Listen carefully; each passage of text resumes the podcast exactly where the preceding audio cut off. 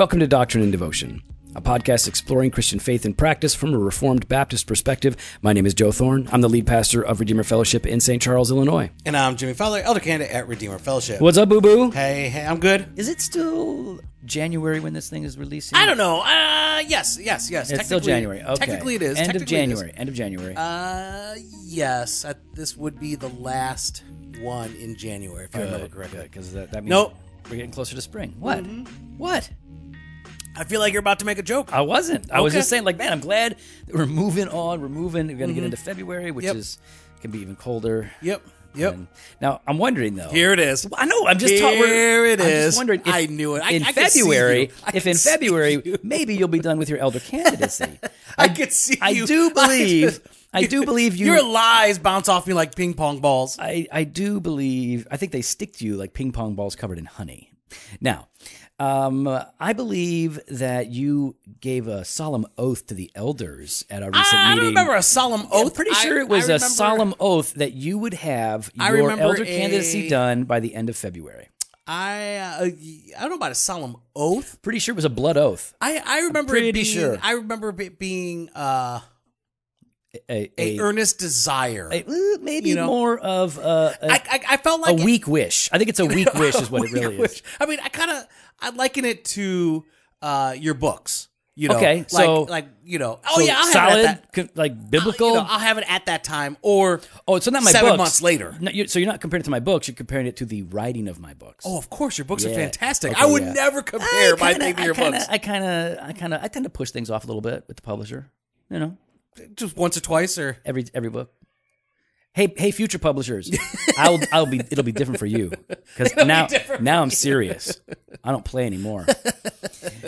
Yeah, man, we had we're at the church. It's loud. It's Saturday. Yep, and there is a ton of activity going on here. There's training for Journey kids. Yep. So are they training the kids or are they training the teachers? Teachers, but the kids need childcare.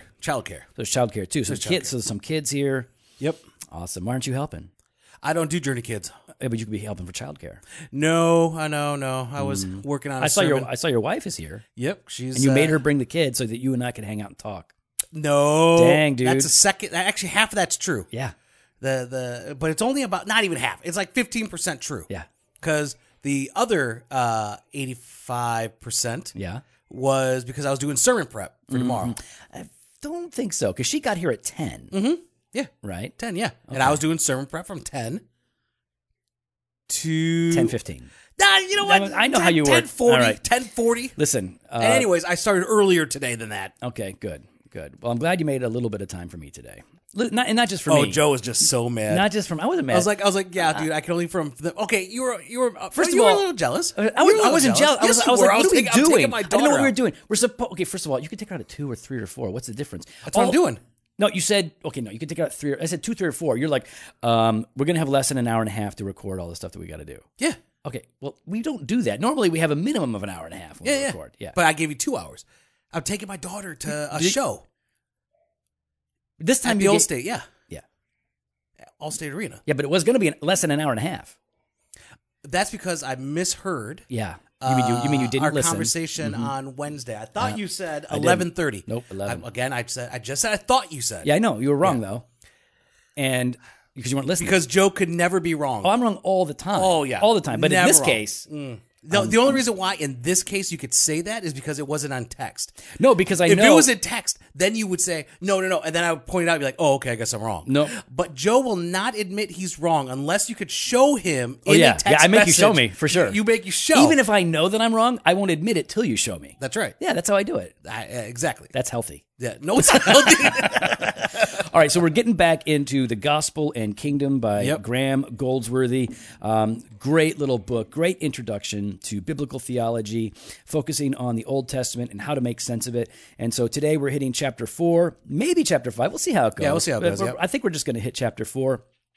Because we're not going to do every chapter in this book. We're going to do... and some people have been asking. So when I say some... Annoying one people. Person asked me. Little baby heads. No, one person had asked, hey, is there kind of a... Like, what should I read up to is kind of what they were asking. Like, hey, what should I read to prepare for the next thing, you know? So it's good to kind of have an idea. Okay, so here's the thing. We don't know what we're doing. We're just kind of making it up as we go. We've read the book, and it's really good, but we're just going to hit some of the key chapters. So we'll hit 4, we'll hit 5. We might hit a couple of others. We want to get you guys into it, right? Yeah, we want to get you guys into this stuff and reading more, and we'll do some other books as well.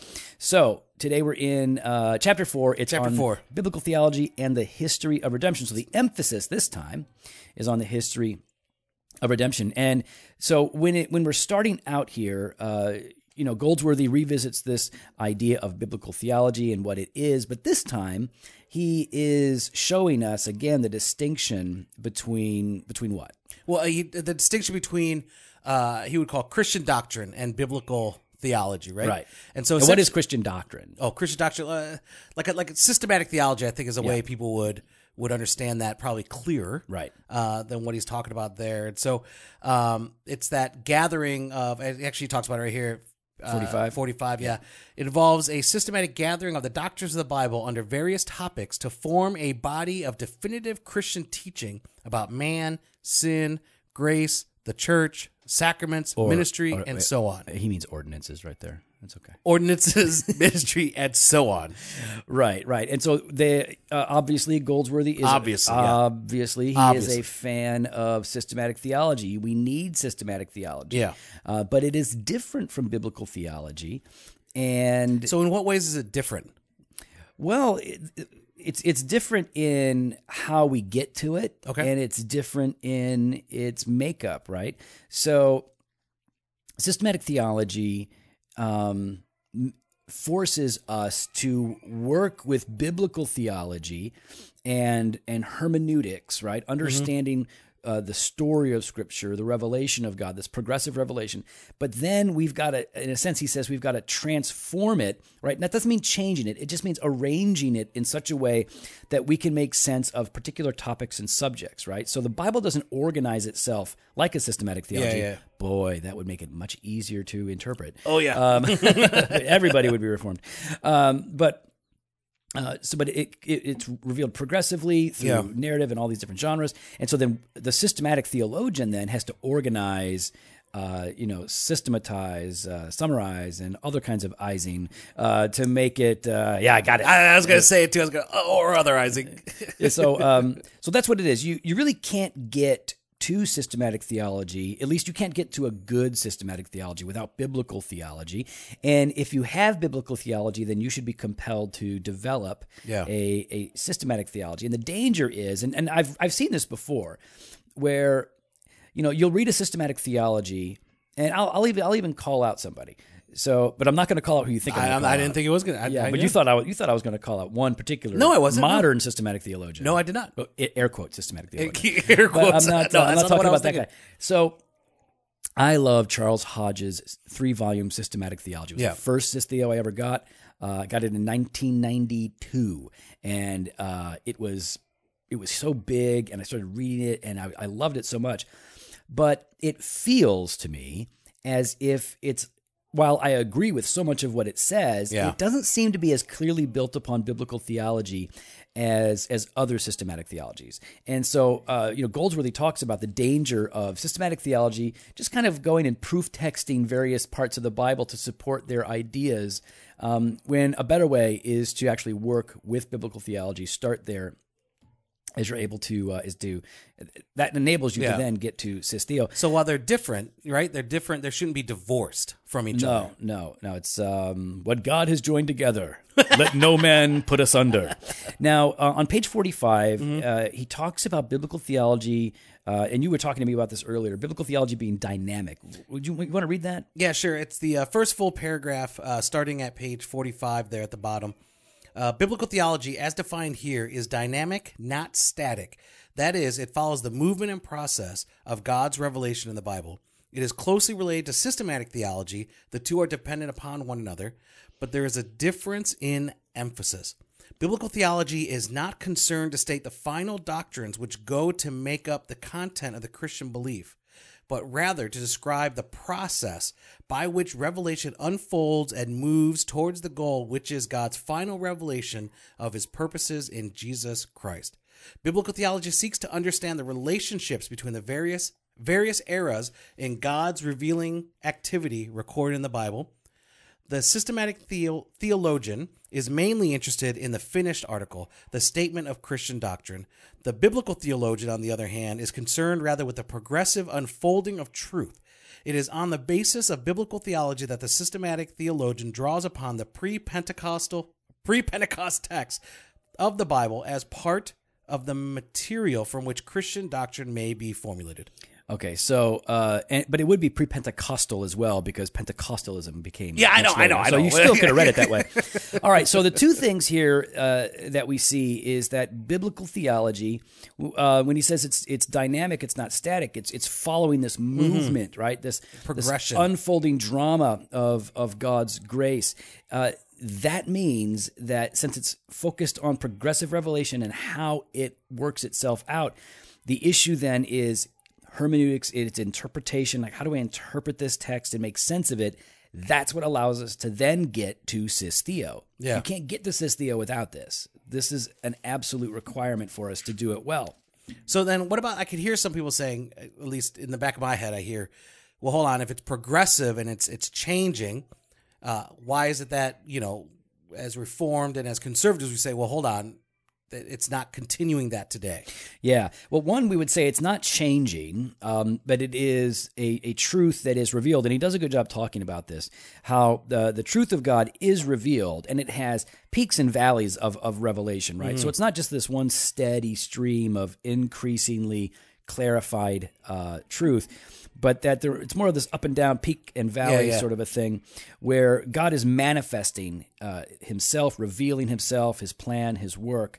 And we would say that unfolding of the history of redemption is leading somewhere, right? It's bringing us to the revelation of Jesus Christ, his person, his work, his life, death, resurrection, ascension, the establishment of his church, and then the promised end where we have a resurrection and a new heaven and new earth. And the argument about, well, has revelation ceased, is in and of itself a different argument than biblical theology. Okay. So, it's like and that would be a different topic. We should actually probably talk about, is the canon closed? Yeah. That would be a good one. We got some good books to recommend on that too. But I would just say in short that we do believe that with all Protestants historically, that the canon is closed, that God has revealed himself in 66 books, that we hold these to be the word of God. And there is no more revelation as we... Something new, refreshing, as some people would say. The revelation of God is complete. Now, does that mean... the thing is, people trip over this idea, well, can't God reveal himself to me in nature? And doesn't God reveal himself in nature? Like, well, yes, but we're talking about special revelation, a word from God that has authority, that would bind believers. And that revelation is now complete after the writing of Revelation. So we have a complete canon, that is our authority, and this doesn't mean that God can't teach or lead or quote, end quote, reveal things to you as you're praying or reading the Bible, but that revelation is more a reminding you of what is in Revelation. Already in there. It's not in contradiction or on top of. Yeah, it's not in contradiction or not in addition to. I think both, Yeah, that's right. Oh, okay, I thought you said or. No. Did you say or? Yeah, it's not this or that. Well, but it's got to be and/or, yeah. Yeah, and/or. And/or is the way to say it. /or. That's right. All right, good. Well, I'm glad you finally... I came around. You changed my mind. Okay, so you were wrong. Okay, good. Yeah, yes, I'm always wrong. Yeah. So, all right, so in this chapter, though, he's getting to the history of redemption specifically, and he says on 46 in that first section underneath that new section, the history of redemption and the kingdom of God, it says, "We have seen that the Old Testament is not a mere textbook of the history of Israel as we understand it today, but a theological history." Mm-hmm. How can we characterize this history so that we are able to see the real unity within it? I suggest we look at the Old Testament as a history of redemption. In other words, the key to the Old Testament is not the part Israel plays. This is really important. It's not the part that Israel plays. The key to the Old Testament is the part God plays in redeeming a people from slavery and making them his own.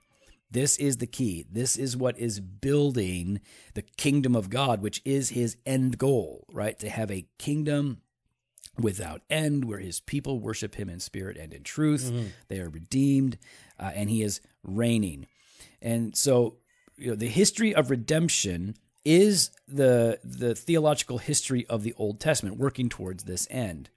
And that's going to, he says, this is what's going to not only provide a structure for the Old Testament, but it is the goal itself. It shows like a process to that goal, right? Right. It shows how God has been revealing himself and intervening in the world, this history of redemption that culminates in Jesus Christ. Right, right. And so that sort of intervening and revealing is the progressive aspect of the history of redemption. So he actually gives us like three aspects of or features of the history of redemption. And starting on page 47, the first one is what you were just talking about, Jimmy, that it is progressive, right? Oh, absolutely. That is that is easy to simply by comparing the light which the patriarchs Abraham, Isaac, and Jacob had on God's purposes with the understanding possessed by a post-exilic Jew who could draw on Moses and all the prophets. So when we look at the Old Testament, we find the full light of the gospel and all its implications are expounded. Central to this gospel is the kingdom. Right. So, and if people are reading along, sorry, I jump when I read. Yeah, it was like New Testament, Old Testament, but yes.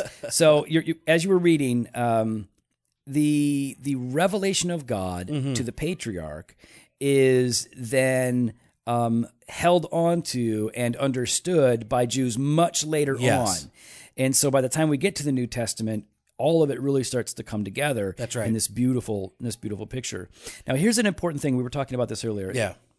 The second paragraph on that section says, does this mean that truth was rather dimly understood at the start and became brighter at the coming of Jesus? And he says, not really. Yeah. The idea of a gradual, quote, dawning of the light, end quote, is useful to a point, but it does not explain what appear to be important peaks or climaxes within the process. What we find is a series of stages, each self-contained, each coming to a climax, leading in turn to a new stage. The emphases given to certain events and people historically and theologically direct the reader's attention to such climaxes. So it's a progressive revealing of God throughout the Old Testament about this redemption of a people, but it's not a super slow, gradual dawning of light that is consistent. There tend to be ups and downs. And then secondly, the second feature is that the history of redemption is incomplete without the New Testament. You can only understand so much by reading the Old Testament. If you divorce it from the New, then the fulfillment of the promises of God can't properly be understood, because the way that God fulfills his promises is oftentimes very unexpected. You know, it's not very orthodox. No, sometimes the way that kind of the established expectation, God does it in a different way.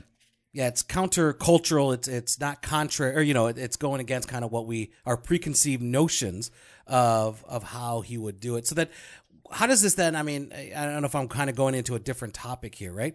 But I mean, as we kind of share in some regards a history with the people of God, like with Israel, right? And so for them, the Old Testament is kind of that standard. That's where they're at, right?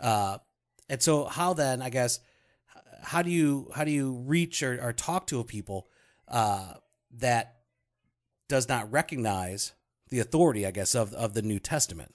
Well, I think what you're talking about him, he gets into on page 48, and it would be the first full paragraph, because this issue of recognizing the New Testament to be that by which we interpret the Old is critical. Yeah, to understanding biblical theology, God, the gospel, the whole thing. He says here that Christianity does not differ from Judaism by asserting that the Old Testament is incomplete. Judaism also recognizes the future hope of prophecy, which remained unfulfilled until Old Testament times. So everybody seems to be able to recognize, well, the Old Testament isn't complete. There is something else. There's a future hope that we are anxiously waiting for.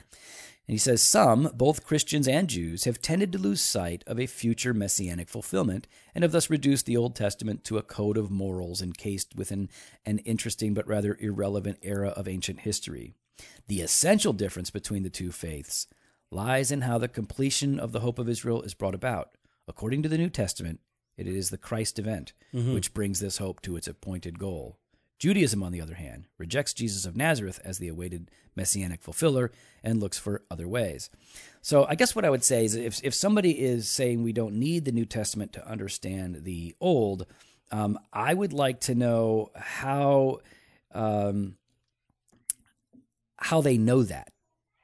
How do they know they don't need the New Testament to interpret the Old? So clearly they've read the New Testament. Yeah, I think that's what you're trying to get is, like, obviously they have not, right? Like, is that what you're saying? Because it seems to me that you can draw conclusions about what is meant by the Old Testament, but how can you know what some of it means without divinely inspired authors telling you what they mean? Mm. When our conclusions are likely to be wrong, just like many of the Jews of Jesus' day were wrong. I mean, yeah. I'm preparing to, I'm done now, but I'm getting ready to preach a passage out of Luke 7, when John is, hears about what Jesus is doing, he's in jail, and John the Baptist is like, "Hey, Jesus, are you the one? Yeah, you for real? Or should we look for somebody else?" Now, it doesn't make sense because Jesus is doing a whole heck of a lot. Yeah. Raising kids from the dead, raising people from the dead, healing, preaching. And so the only reason why that sort of a question would be asked is because of a misunderstanding of the promises of God in the Old Testament. And so what does Jesus do? He interprets what he's doing in light of what the Old Testament promised. And he goes, so this is how you know. In other words, I'm saying, without the New Testament, we are likely to get the Old Testament wrong. I think that's what Goldsworthy is ultimately saying here. Not all of it, but much of it. And then ultimately, kind of like what you're talking about, he says, thirdly, the history of redemption is to be interpreted. Right. And so when we look at the Old Testament, and as we read the Old Testament, or we read the Old Testament, we are interpreting it through the lens of the New. Right. Yeah, that's where we have the clearness of Christ in the gospel. And so he says, if it's going to be interpreted, he says the method which biblical theology requires is we begin with the New Testament. To understand the Old, we start with the New. Mm-hmm. That's where we get the clarity on the gospel. The New Testament drives us back to the Old Testament because it everywhere presupposes that the Old Testament as the basis of the gospel. So the New Testament at no point dismisses the Old. It doesn't say you don't need that. The New Testament drives us back to the Old as the basis for what they're saying in the New. Yeah. They are connected. You can't really separate them. If you're reading the New, you're going to have to understand the Old. And if you're reading the Old, you're going to need to read the New to make proper sense of it. And then what? That the New Testament establishes for us that the Old Testament involves promise and hope of a goal which is fulfilled in Christ. It thus directs us to take account of the dynamic, the living process and movement of the Old Testament, which leads us on to the Christ of the Gospels. Because the New Testament declares the Old Testament to be incomplete without Christ, we must understand the Old Testament in the light of its goal, which is Christ. Jesus is indispensable to a true understanding of the Old Testament as well as the New. So on one hand, like I know an Old Testament scholar, and he's brilliant. He's really smart, obviously, right? Obviously. I think if you're going to be an Old Testament scholar, you would be, or you should be. And but I'm pretty sure he would say, I'm fairly confident that this guy would say, I don't need to read the New Testament to make sense of the Old. And so there are people much smarter than me, and probably just as smart as Goldsworthy, who would disagree with this. What we're basically saying, though, in its simplest form is to make full and proper sense of the Old Testament, you have to have the New. Yeah. And you're not going to make full and proper sense of the Old Testament apart from it, because the New is the authoritative interpretation. And not only that, it also models for us a way of interpreting and applying the text today. In fact, at the end of this chapter, there's a section by Goldsworthy called "Applying the Text to Today." Mm-hmm. He says all this is of interest because it opens the way to making the biblical text applicable to ourselves. Biblical theology shows us this kind of a bridge that we need to overcome. It's a gap between the text and the modern Christian. Yeah. Because he's already talked about this. Yeah. Whether it was written, 1,000 years ago, 2,000 years ago, or longer. There's cultural, historical gaps between us and then. So how do we apply this to ourselves? He gives us three steps, right? Yeah, three steps. I mean, he talks about exegesis, then hermeneutics, and then application. And these are steps that, not just for applying to ourselves, but even for as we're sharing the gospel with our kids, right? Like during family devotions, as we're preparing for children's ministry or Bible study or Sunday school, whatever it is. This is a tool that, I mean, it should be part of our everyday devotional life. Because you listen, you're going to mishandle the word if you aren't working with the original text and going through the work of exegesis, but then working with, so exegesis, working with the text, hermeneutics, interpreting the text by means of a biblical theology, understanding what God is doing in revealing here, and then that of homiletics, applying that to people living today. And so he's got a little summary of each of these. I thought it'd be good if we read these. Sure. Exegesis. This is the term used to refer to the business of finding out what the text originally meant. Before we can ever show the relevance of any part of the Bible, we must know what its author intended to convey to his readers. That's always the first place. Right? Always. What is the original intent for the now? What's the setting? What's the situation? What is there? Is there some sort of controversy? You know, especially as we talk, about Paul's letters, right? Right. Is there some sort of controversy? Is there an issue that he's addressing? Is he trying to support? Is he trying to encourage? What stage of life is he in? You know, what's going on in his situation? And that that gets into some other area issues that might be a little complicated for this episode, but. So what was the text originally meant by the author, and how much did he understand? Did he understand all the ways in which God would unpack what he meant? Okay, well, probably not, right? Yeah. I mean, so Moses is writing some things down, Solomon's writing some things down, and he has a particular meaning. But what he may not know is that God's going to unpack that further, in ways that he's just not aware of. So that's why we're going to need that New Testament. Hermeneutics.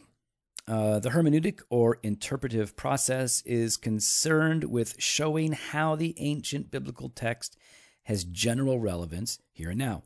This book is mainly concerned with this stage and seeks to show how interpretation depends on the structure of the revelation of the Bible. So hermeneutics is, for Goldsworthy here, it is the process by showing how what the Bible says is connected together and then, relevant to us today.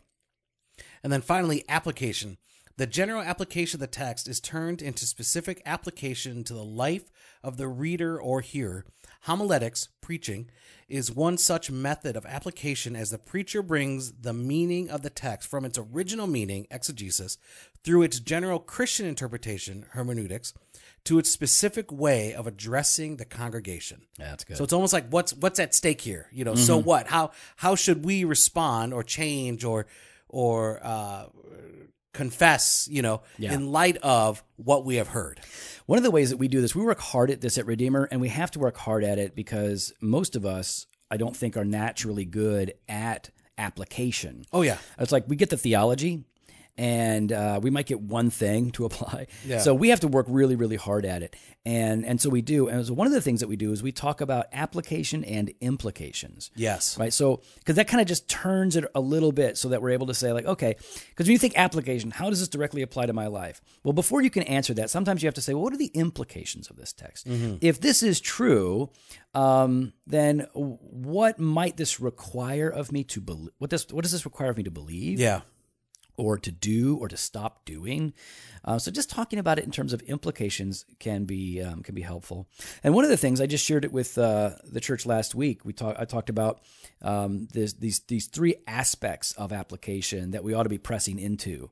And you've heard it said before, like head, heart, hand, right? So you want the truth that you're looking at in Scripture. You've done the exegesis. You've done the biblical theology. Now you're trying to apply it. And so people would say, like, how does this impact your head? What you know, your heart, what you feel, and your hands, what you do.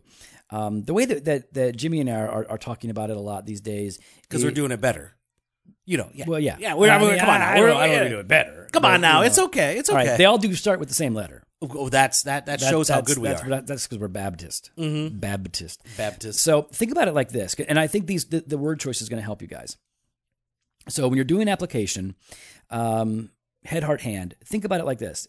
Instead of head, heart, hand, think confidence, conviction, and conduct. Yeah. Right. So we say confidence instead of head because it's not just what you know. It is what should you know that will give you confidence before the face of God, or mm-hmm. confidence and surety in your life right now. You know, what should you have faith in? Right? Faith in. And what trust and belief yes. and hope and yeah. Yeah, I mean this is not about amassing head knowledge or yes. memorizing principles. That might be a part of it, but it's a small part of it. This should actually give you a sense of stability. So confidence, right? Mm. Confidence based on the doctrine you have come to know. And then conviction is what you should be feeling, the stirring of your affections. Does this create within you a holy zeal? Yeah. Do you love? A passion, right? Or are you moved to hate? Mm. How does it create joy in you or deep conviction of sin? Mm-hmm. So the convictional aspect of this is equally important. So you're not just asking, well, what am I supposed to do? It's, well, what am I supposed to know and believe? Mm-hmm. What am I supposed to feel, or how am I supposed to be affected internally by this? And by the way, one of the things that you should always do is you should consider the state of your congregation or your Sunday school or your community group. Not only do you need to know the individuals and where they're at, but also overall, is there a general flavor to the group? Yeah. Are things bitter for them right now, or are they sweet right now? Mm-hmm. Are people generally sad, generally hurting, generally comfortable? That's going to help you do this work. You got to know your audience well. Mm-hmm. So conviction, and then the last one, conduct. You know, what should we be doing? I mean, like, faith without works is dead. Wait, what? Yeah, faith without works is dead. Are you just making that up right now? No, I'm talking about James. James Brown? James Brown. Who said? What are you talking? Oh, yeah, I'm just teasing. Oh, my gosh, you got to be all scared. I'm like going through my head. I give Jimmy the serious look, and he's like, am I saying it wrong? What and I'm thinking in my head, I'm like, what the? Yeah, faith without works is dead. Mm-hmm. You know, God calls us to do, to act, to respond, to kill sin. So what does what should our conduct be? You don't just want to hit conduct. Yeah. Right? It's oftentimes a lot of moralistic preaching. That's all it is. Yeah, it's how you can do this better. Yeah. But you have to have your confidence. And see, when you get to the confidence issue, you're not just asking, how does this truth give me confidence before God? For that to really work, it has to be connected to Jesus, right? So how does God answer my deficiencies in this area? That's right.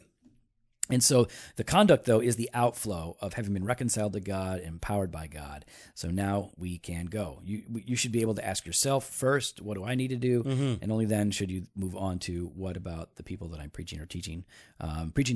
What do they need to? How do they need to respond as a whole or as individuals? I mean, there's a great book out there to help you learn how to kind of preach to yourself, called Note to Self, and it's put out by Crossway Publishing. You can head on over to Amazon, and there you can go ahead and pick that up by Joe Thorne. Yeah, Joe freaking Thorne. All right. Listen, why don't we save chapter 5 for next Monday? Keep reading the book, guys. Let us know what you think. We would love to hear you. Engage on social media with the hashtag Learn with JoFo. Yeah, Learn with JoFo. That way we know that you're tracking. We know that you're reading. Thursday episode's going to be a regular one, and then next Monday we'll come back and do a little bit more of Gospel and Kingdom. We'd love to hear your thoughts. You can follow us on Instagram and Twitter at Doc and Devo, or on Facebook / Doctrine and Devotion. You can head on over to the new website. Brand new, DoctrineDevotion.com. There you can contact us. You can sign up for our email blast, or you can hit up the store and register for that 2018 Doctrine and Devotion Conference on the Spirit and the Church. It's a lot of people coming in. Yep. I think we're going to have like 300 people. Well, we might. I think we will. We're going to have 300 people. We don't have them yet. So we're well over 200. We're on our way. Yeah, we're near 250. Yeah, we're near basically at 300. No, it's not basically 300. If we're near 250, we're 250, and if we're at 250, we're halfway to 300. Let's just round up. We're going to have 500 and that way, hold on, though, because we're near, right, that actually means you should round down then. Because we're not over. No, we're not over. We're not over. Yeah. Yeah. Oh, you don't round up. I round up when I tip. When you tip, but when you give me a cigar, no, you don't round up. When you owe me 2.5 cigars. Oh.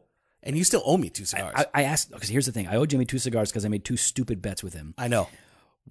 Okay, let's talk about the bets. No, don't do this. No, because I'm actually mad about it. Once I found out it really happened, I was pretty upset about it. You want to talk about it? Huh? You want to talk about that first bet? Why do I have to talk about that first bet? Because you lost? No, because it's like it's like a stupid thing. It makes me mad at those people. Oh, what they did to me? Yeah. Are you actually mad? I am mad. Yeah. I thought you were playing. I wasn't playing. Okay, this is what happens. He was playing. Actually, I've never had it like that. Yeah, that I will say. Well, let me just say this. Whenever Jimmy and I travel, Jimmy gets harassed. No, I'm the random. I'm the random. It just so happens that he's always the random guy that gets pulled out. So, and so of course, we're traveling, mm-hmm. and Jimmy gets pulled aside.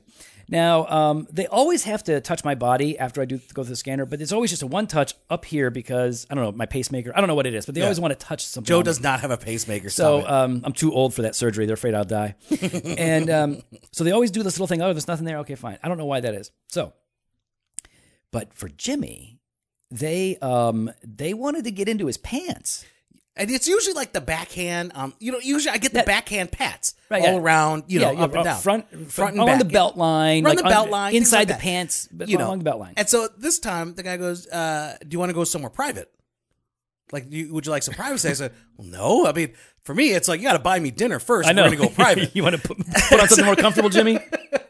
And so, he searched, and he searched up, in the underpants, yeah.